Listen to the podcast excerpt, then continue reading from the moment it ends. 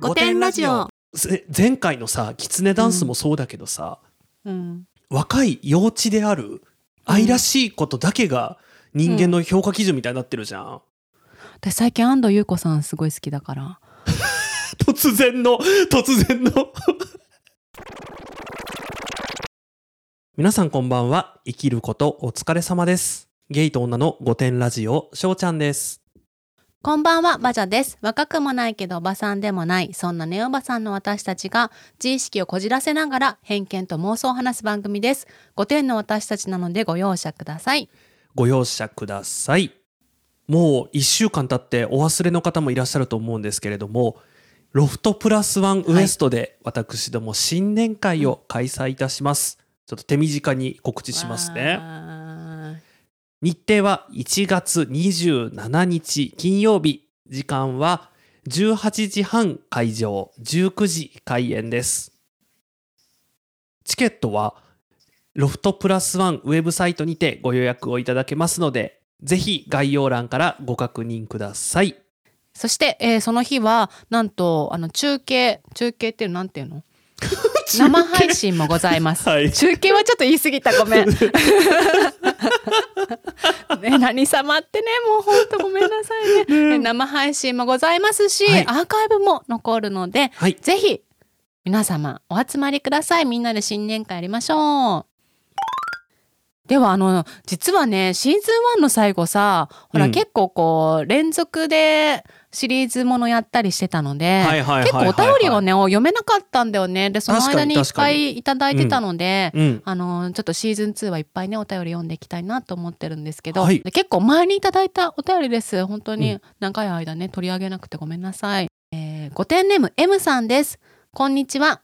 お二人のラジオが毎日の励みです。ポッドキャストを始めていただきありがとうございます。私は夫の仕事で縁もゆかりもなかった田舎で暮らしています友人も親戚もいない土地勘もないです。夫は船乗りでいないことが多く寂しいです。また夫がいない期間が長くて妊活もうまくいかずに落ち込むことがあります。田舎ゆえに娯楽も少ないです。お二人の華やかで軽快なトークを聞くのが本当に癒しになっています。これからもお体に気をつけてご活動ください。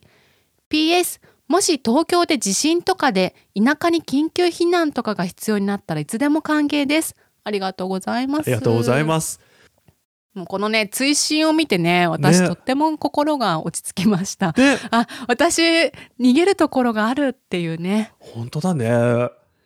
もううちら割ともう地震とか来たらねあのどうにもならない感じのところにね、うん。でいますので。どうにもならないし、はい。私親戚付き合いもないから。確かに確かに。うん。なんかほんとさなんか御殿フレンズでそういうねうんいろいろ助け合ったりとかしながらね生きていけたらいいよね。ね。なんかこの、うん。あとこのお便りでねあの本当にあのなんか田舎ってそんな大変なのかなっていうのがねあのそうだよ。あの私結構さテレビあんま見ないんだけど、うん。あのご飯食べる時とかつけたりするのね。うん。でその時にさ結構田舎暮らしとかを見ちゃうんだよね。はいはいはいはいはい。で漁師さんのお昼ご飯を見るとかさ、はいはいはいはい。なんかやってたりするね。そうでそういうのを見るからさあー夫が船乗りでいないとかよく見るなと思って本当大変そうなんだけど。でも美味しいね。きっと漁港の近くなのかな。美味しいお魚とか食べられるんだろうなとか思うとさ、なんかこうねねちょっとでもいいことを探良かった探しをねしてみたりとかあとなんか家で一人でできる趣味とかねあのねぜひあの、うん思いの丈をねポッドキャストで話してみるとかね、うん。そういう。なんかさ、うん。あのやっぱ人間ってさないものねだりするんだろうなって思うんだけどさ、こう東京で疲れてると田舎暮らしいいなって思ったりもするしさ、田舎で暮らしてるとなんか東京楽しそうだなって思ったりもするしさ、うんな中間くらいのところが一番いいのかもね。なんかね どこだろう？中間ってどこだろう？中間みたいなとこで生まれ育ったじゃん。あ、名古屋？名名古屋ってほら会でしょ？大都会でしょ？よく言われるのがさ大きい田舎って言われるの名古屋って。なんかすごいわかる気がするの、あの言うほど都会でもないけど田舎の良さがあるほど田舎でもないっていうさ、なんで、ね私みたいなこうねどっちつかずのところで生活してきた人間からすると、うん。どっちつかずはどっちつかずでねどっちへの憧れも持つっていうね。つら。やっぱ木更津とかいいんじゃない？木更津はだってアクアラインで東京すぐ行けるしさ。確かにね確かにね。港町だしさ、うん木更津ちょうどいいよにねねうん、やっぱりね、うん。東京とかに 割と近い田舎っていうのがね、もしかしたら一番勝ち組なのかもしれないね。そうだね、うん。そうだね。うん。なので M さんこれからもシーズン2もぜひお楽しみください、そして何かあった時にお世話になります。よろしくお願いします、では次のお便りです。はい。ごてんネーム和栗のモンブランさんです美味しそうですね多分ねね秋にいただいたんだと思うこのお便りね、もうだいぶ冬になっちゃったね。ごめんなさい。バジャさん、しょうちゃん、こんばんは。初めてお便り送ります。私は某ヨドバ、某ヨドバシって言ってるけど大丈夫 今 私読みながらさ、某ってどういう役割って思っちゃった。確かに確かに。某ヨドバシのオンラインショッピングをするとき、口コミをチェックしてから買うことが多いのですが、中には嫁の欲しいものを購入した旦那が口コミを書いていたりします。その中に嫁との関係が垣間見えることも多くあり、大変興味深いです。料理ペタな嫁には必要不可欠です。たく、女性ってやつは、嫁は〇〇だそうです。ふーん。嫁は他のを欲しがったが、俺が却下してこちらの商品に、などなどたくさんあります。なので、いつか食べログ選手権に続き、某ヨドバシ口コミ選手権もしてほしいなと思い、勢いでお便りしました。寒くなってきましたので、お体にお気をつけてお過ごしください。これからも配信楽しみにしています。追伸5点ラジオのトレーナーが気になっているのですが、色とサイズで迷っています。お二人の着用サイズやおすすめの色を教えてください。ありがとうございます。ありがとうございます。私今着てる。お、今っていうか私週6くらいで着てるんだけどさ、もうずっと来てんじゃん。ずっと着てる。だからもうね、早く乾かない日がね、大変なんだけど、あの私換気の S ですね。160センチくらいなんですけど、うん。あの S でまあちょうどっていうか普通の普通っていう感じ別に大きくもなく小さくもなく。でも結構女性のリスナーさん L 買ってる方とか XL とかで、ね。オーバーサイズ気味にね着ていらっしゃる方も多いんですけど私あのマイナスでも話したけどオーバーサイズが似合わないタイプの人間なので S でですね。私は、あれでした。XL でした。で、私身長がね、170センチ、うん体重がね、今ね、80キロぐらいです。あのね、これもマイナスね、あの、ご購入いただいた方ご存知だと思うんですけどね、ねあの、ね、ねね、人間ドックで肥満って言われて、ね。そう、はい。非常にもう憤慨してね、あのあれだったんですけどあのそのぐらいの体型の人間だと XL でちょうどいいぐらいです。で私さあの今カーキしか持ってないんだけど、うん。こんな収録できてるからもうちょっと買い足そうと思ってて、うんうんうんだから全色揃えようかなと思ってます だから全然ねあの何色もおすすめですよ。ね。でこの某ヨドバシのやつだけど多分ビッグカメラとかも全部同じような感じで書いてあると思ねうんだだとけどさ、だと思う。なんかアマゾンのレビューとかでもさこういうのあるもん。あのポエムみたいになっちゃってるしとうんシンプルに腹立つよねこういうの。なんかさ嫁が買ったわけじゃん、うん、まあ、自分の名義で買ったのかもしんないけど、うん。その旦那さん名義で買ったかもしんないけどさ、なんで口コミ書くんだろうね？ね口コミ書いたらなんかもらえるとかだったらまだわかるけどさ。そうそうそう口コミ好きなのかもね。う。ねえみんなさなんかうちらが思ってるより口コみたいのかもね。承認欲求っていうかなんか自己表現？ああ満たされてんのかな。なんかそうやってちょっと嫁今読んだのって全部ちょっと嫁をさ、うん下げてる感じじゃん。そうだよねそうだよね。で普段は多分あんまり強く当たれないから、はいはいはいあなるほどねちょっとここでね。あの鬱憤を晴らしてらっしゃるのかもしれないですなね。るほどそうやって考えるとちょっとねあのかわいそうな人なんだなっていううね。ん今までシーズン1でいろんなさ詐欺とかさ なんとか商法とかさ やあの宗ね。教とかやってきたけど、うんまあなんかそういうことを話すことで、うんなんかの抑止力とか。になったらいいかなって思ってたのでなんかこううんみんなの楽しい話も楽しいんだけど失敗した話もさ、うんうんなんかいいなと思っているんですけど、うんちょっとそれ系です。はいはいはい。えー、ご丁ネーム麦焼酎さんです。でちょっとこれも私が説明していきたいと思うんですけれども、前回に引き続き、はい。えー47歳の女麦焼酎さんからですどうしても聞いていただきたいということでねあの昔からお金に対する執着が強かったそうですうん。であの転職を繰り返してより高くより高い年収をと目指してなんと今は1500万を超えたというねすごいよね。すごいよね。でね別にねマウントを取りたいとかじゃなくって女性でこの金額を稼ぐっていうのは大変なので、うんまあ、まずなんていうの？最初の、まあ、自分はこういう人間ですみたいなのを知っていただくために書いたそうです。いや、男女問わず大変だよ、こんな金額。すごいよ。多分ね。半分くらいさ、税金納めてんじゃない、ねえ、だからもう、うねちらの道路とかはね、うんもうほとんど麦焼酎さんのおかげ麦でね。焼酎さんのおかげで信号とかできてね、るのかもしれない。るからね、ありがたい。たいですね。ね。そうそれでね年収が上がったのはいいけど、うん。なんで自分ってこんなにお金にこだわってるんだろうってちょっとモヤモヤしてたんだはいはいはいはいはうん、でそんな時に私たちがさい。うん。いろいろ自己啓発談で感情談の話してたじゃん？うんうん。でアクトクエステの話をね私がはい104はいはい話でしたそうなんです。でそれを聞いてあこれが私の原因だったって黒歴史に気づいたそうなんですよ。で今回その黒歴史を皆さんにね共有してくださるということで、はいまあ、どういうことかっていうとね、まあ、端的に言いますとデート商法ですね。で20年以上前就職氷河期に大学を卒業してはい。零細企業に就職したばかりの、まあ、小娘時代ですね。えーなんかね友人が、まあ、そんなになんて言うんだろうそんなにあれなのかなっていうねちょっと濁しますけど そんなにあれなのかなっていう友人がなんかイケメンの男の子となんかどうやら遊んでるらしいと。そうするとちょっとさえなんでこの子にそんな男がいて私にはいないんだろううんみたいになるじゃん。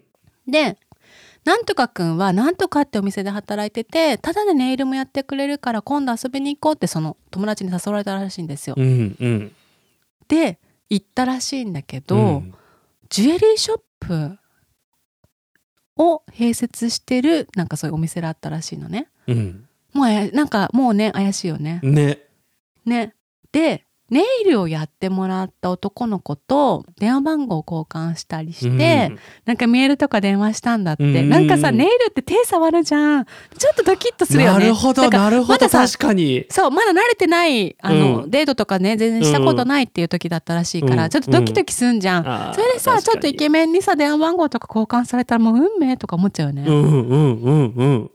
で後日一人でその子に会いにお店に行ったそうです、うんうん。そしたらせっかくだからジュエリーも見ようって言われて、うん。まあ、ジュエリーショップに行きお仕事頑張ってる麦焼酎ちゃんに将来の自分への投資としてこういうジュエリーを持ってってほしいなって言われたんだって。はいはい。で当時手取りがね12万しかなかったと。うん。で150万のネックレスを6年ローン毎月返済2万円で買うことになったそうです。6年。すごいね。これさきっと金利もついただろうね。ねそりゃそうでしょうよ。でもねその時はねこれからのキャリアのために自分への投資と思って買ったらしいんだけど、うんうんうんうん。でまあローンをね組んだそうなんですよ。でその後にデート商法っていうことがあるっていうことに気づいたということです。うんうそういうのってさ私もそうだったけど恥ずかしくて人に言えないんだよね。ねそうだよねそうだよね。でさなんかもう払わないわけにもいかないじゃん。組んだのは自分だから、うんうんだから6年払っうんたんだって。えらいねうーん。いつか毎月の2万のローンもなんてことないって思えるほど稼いでやるって思ったそうなんですよ。うんうんうん。でそれがね、うん。なんかそのバネになってこういう今のうん。麦焼酎さんにいらっしゃるということで。うーんなんか今聞いただけだと確かにうん。150万ってすっごい大金だけどさ、うん、なんか割と結果良かったのかなっていう気はね。いやでもさそのさ鑑定書があるんだって、うんうん。一応ねそのネックレス、うんうん。でもさ本当はいくらなのかとかって調べたら どうだろうね。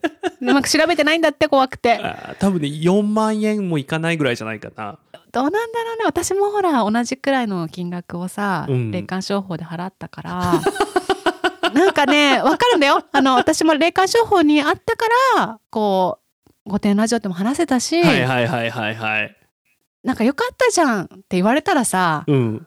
そうなんだけどってのあるよね。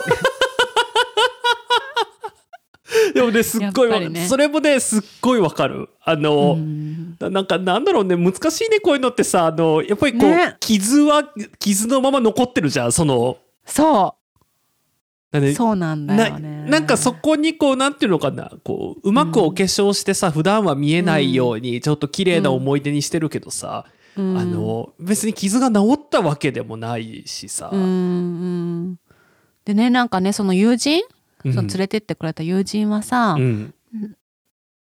2個買ったんだって。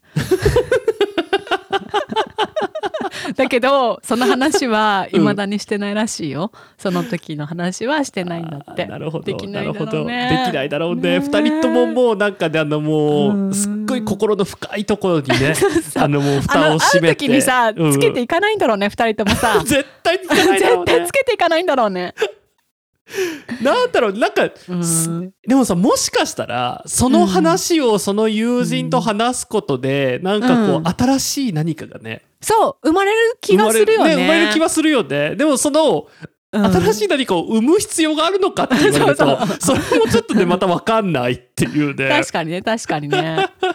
でなんかねデート商法って今マッチングアプリ経由でも被害があるらしいのよ。あそうなんだ。じゃあちょっと気をつけて皆さんいただかないと、ねえ。でもこれむほんと昔からずっとあるよねデート商法ってね、うん。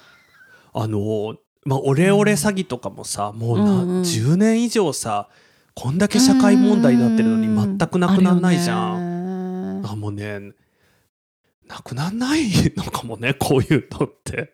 高校生にうん、言いたいことかなんかでさはいはいはい。話したと思うんだけど、なんかいやうん。そんな話したよねシーズンうん、な1でねんかしした気がする。うん。ね中学中高生に聞いてほしいみたいな、うん、大人になる前に聞いてほしいことみたいはいはいはいなはい。やったじゃん、うん。あの時にさただより怖いものはないって言ったよね、はいはいはいはいなんかそれはいはい。をやっぱ今一度みんな共有していくのはどうかな一と思った、回ね道徳の時間でやるべきなんだよ。ただより怖いものはないよっていう小のをね。学生ってもうだから教室のさ、うんあの前に貼っといてほしいよね。ただより怖いものはないって。だからもう全国の公立小学校は、あの朝礼の時間とかで必ず1週間に1回は、あのそれを口に出して言うとかさ。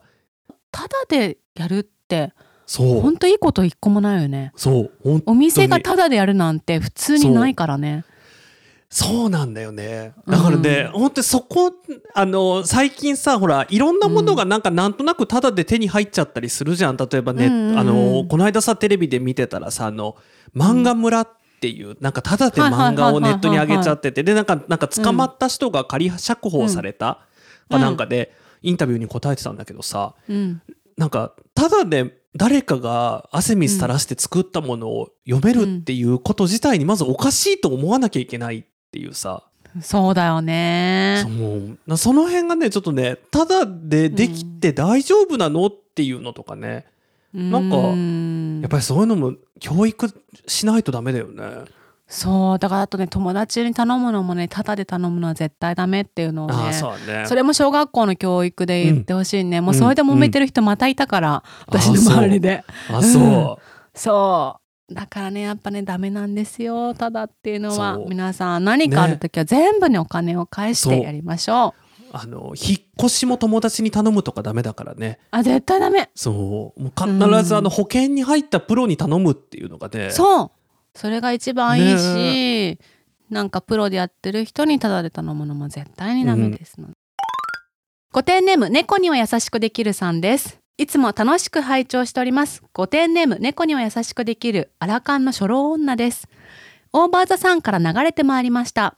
かっこオーバーザさんのリスナーの同僚が教えてくれました。ありがとうございます。ありがとうございます。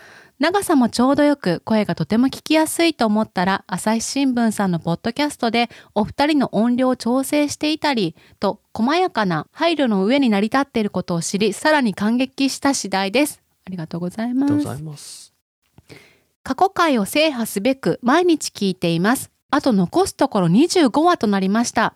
謙遜しない返答集を聞き、お二人にご回答いただけたらと思い今回メールしました。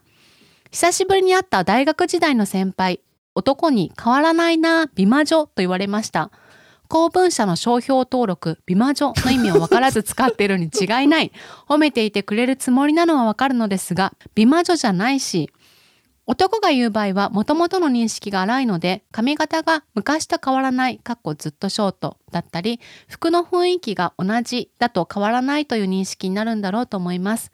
でも女の場合は単なる声かけの一つとしてであり実は変わっているところをチェックしていると思っています。なぜなら私もチェックしているから。そして大抵目につくのはマイナス面。久しぶりに会って老けたねと言われたくありませんが変わらないねもいりません。お二人は変わらないねと言われたら何て返しますか？変わらないねや見えないにはどうバランスを取るのがいいでしょうか？ご教示いただけますと幸いです。長文乱文の上にオーバーザさんに送った方がいいような内容になってしまいました。そんなことないよご容赦ください。推進道端どこかさんの会は全国民に聞いていただきたいです。カレンダー買いました。職場で使います。ありがとうございありますがと。うございます。私ね最近言われたわ両方あの変わらないねも言われたしうん美魔女も言われてうん。ちょっとそれについていいですか？はい、どうぞ、私ぞの。気持ちはい。あのまずね美魔女っていうのをねうん。5歳くらいしたかな？くらいの女に言われたの。まあ私の年齢の話の時だったからなんか 「えー、見えない」みたいな時にさうんなんかもう美魔女ですよねって言われて私もすごいカチンってきてすごい嫌いになったんだけど、わかる。だって、わかるでしょ？それは悪口でしょ、だって。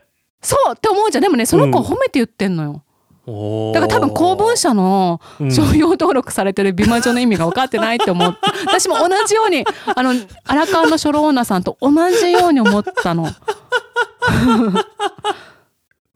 あの美魔女ってさ、まあ、私もちょっと、公文社さんの正式の見解とずれてるかもしれないけど、はいはいはなんかそういう取り組みをされてるなんか例えばさ、い。うんあのミスコンに出るみたいな感じだよね。美魔女になろろうと思ってやってる人だよね。う。うん私美魔女になろうと思ってないのよ。うんなのに美魔女ってなんか褒められた風に言われてすごいムカついたんだけど、うんこの前ねまた後輩とね久しぶりに会ってねうん「えほんと変わんないですよね」って言われて「何してるんですか、なんかしてますよね」って言われたの、うん結構なんか責められる感じで「なんかしてますよね」って。うん「お前なんか通ってるよね」って。いう感じで後輩からね結構な後輩から言われて「なんかやってますよね」って言われてさ「うん。うん。えあんまやってないよ」って言ったんだけど、うん。その「やってますよね」の度合いって人によって違うじゃん。あー確かに確かに、うん。どこまでやっててやってますよねっていうのがね。そうそうそうそうそうそう。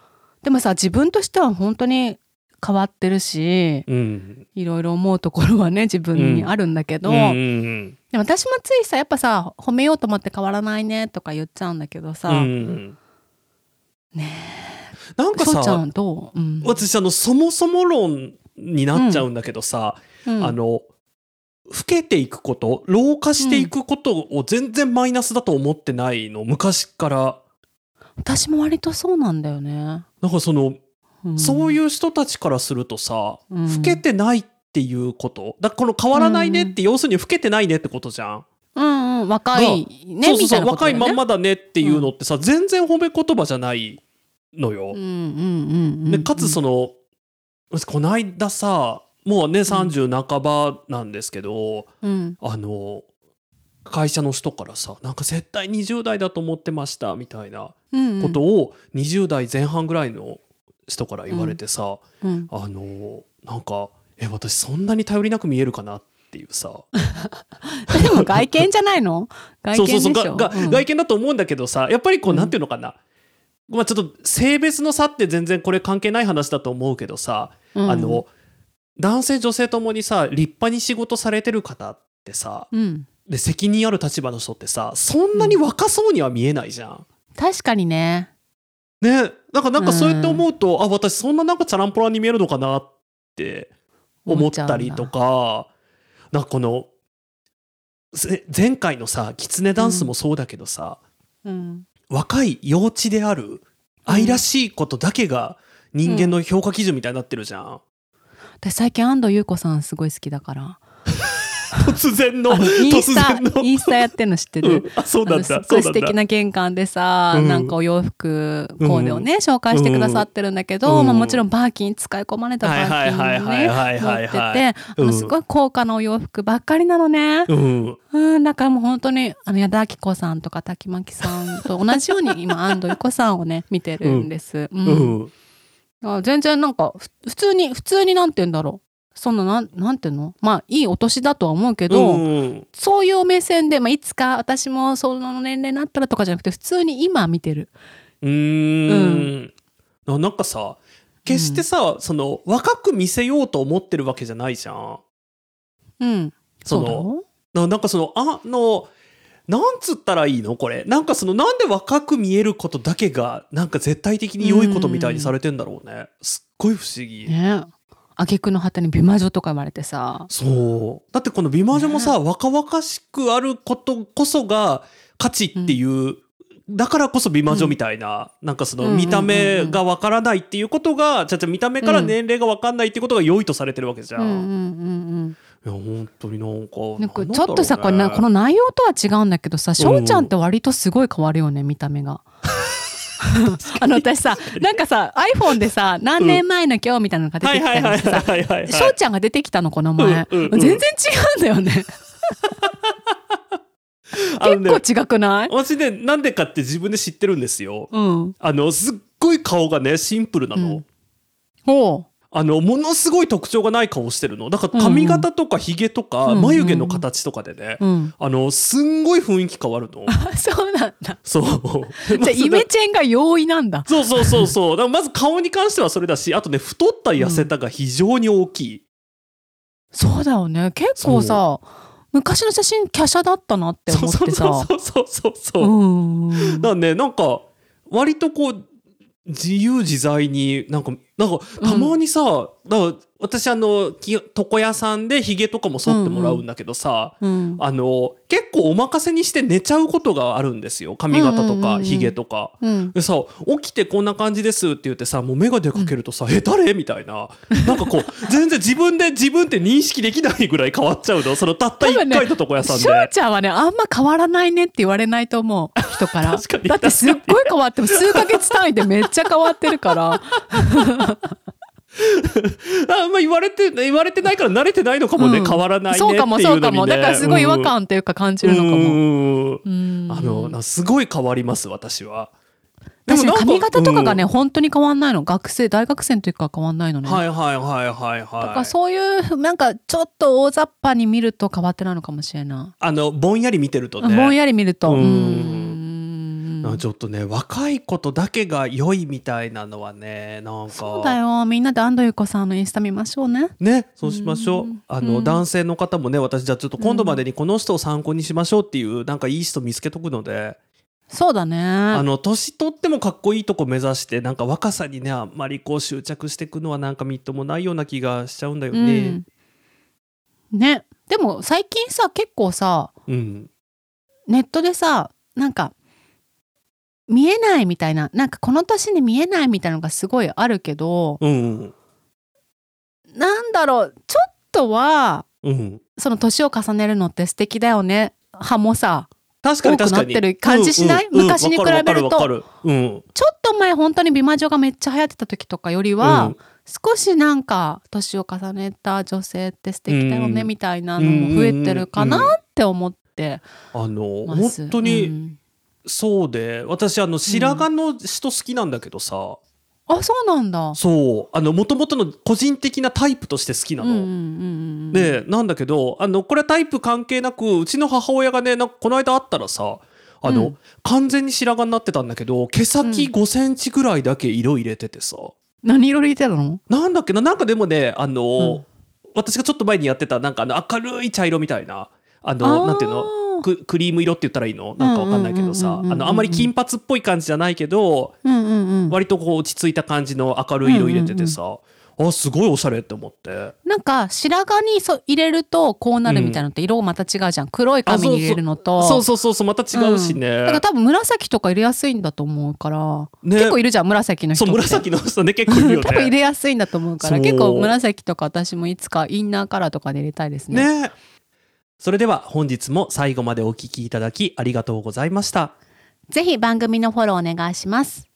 ツイッターでは、ハッシュタグ5点ラジオで感想などのツイートをお待ちしております。それでは今回もご容赦ください。ままたねー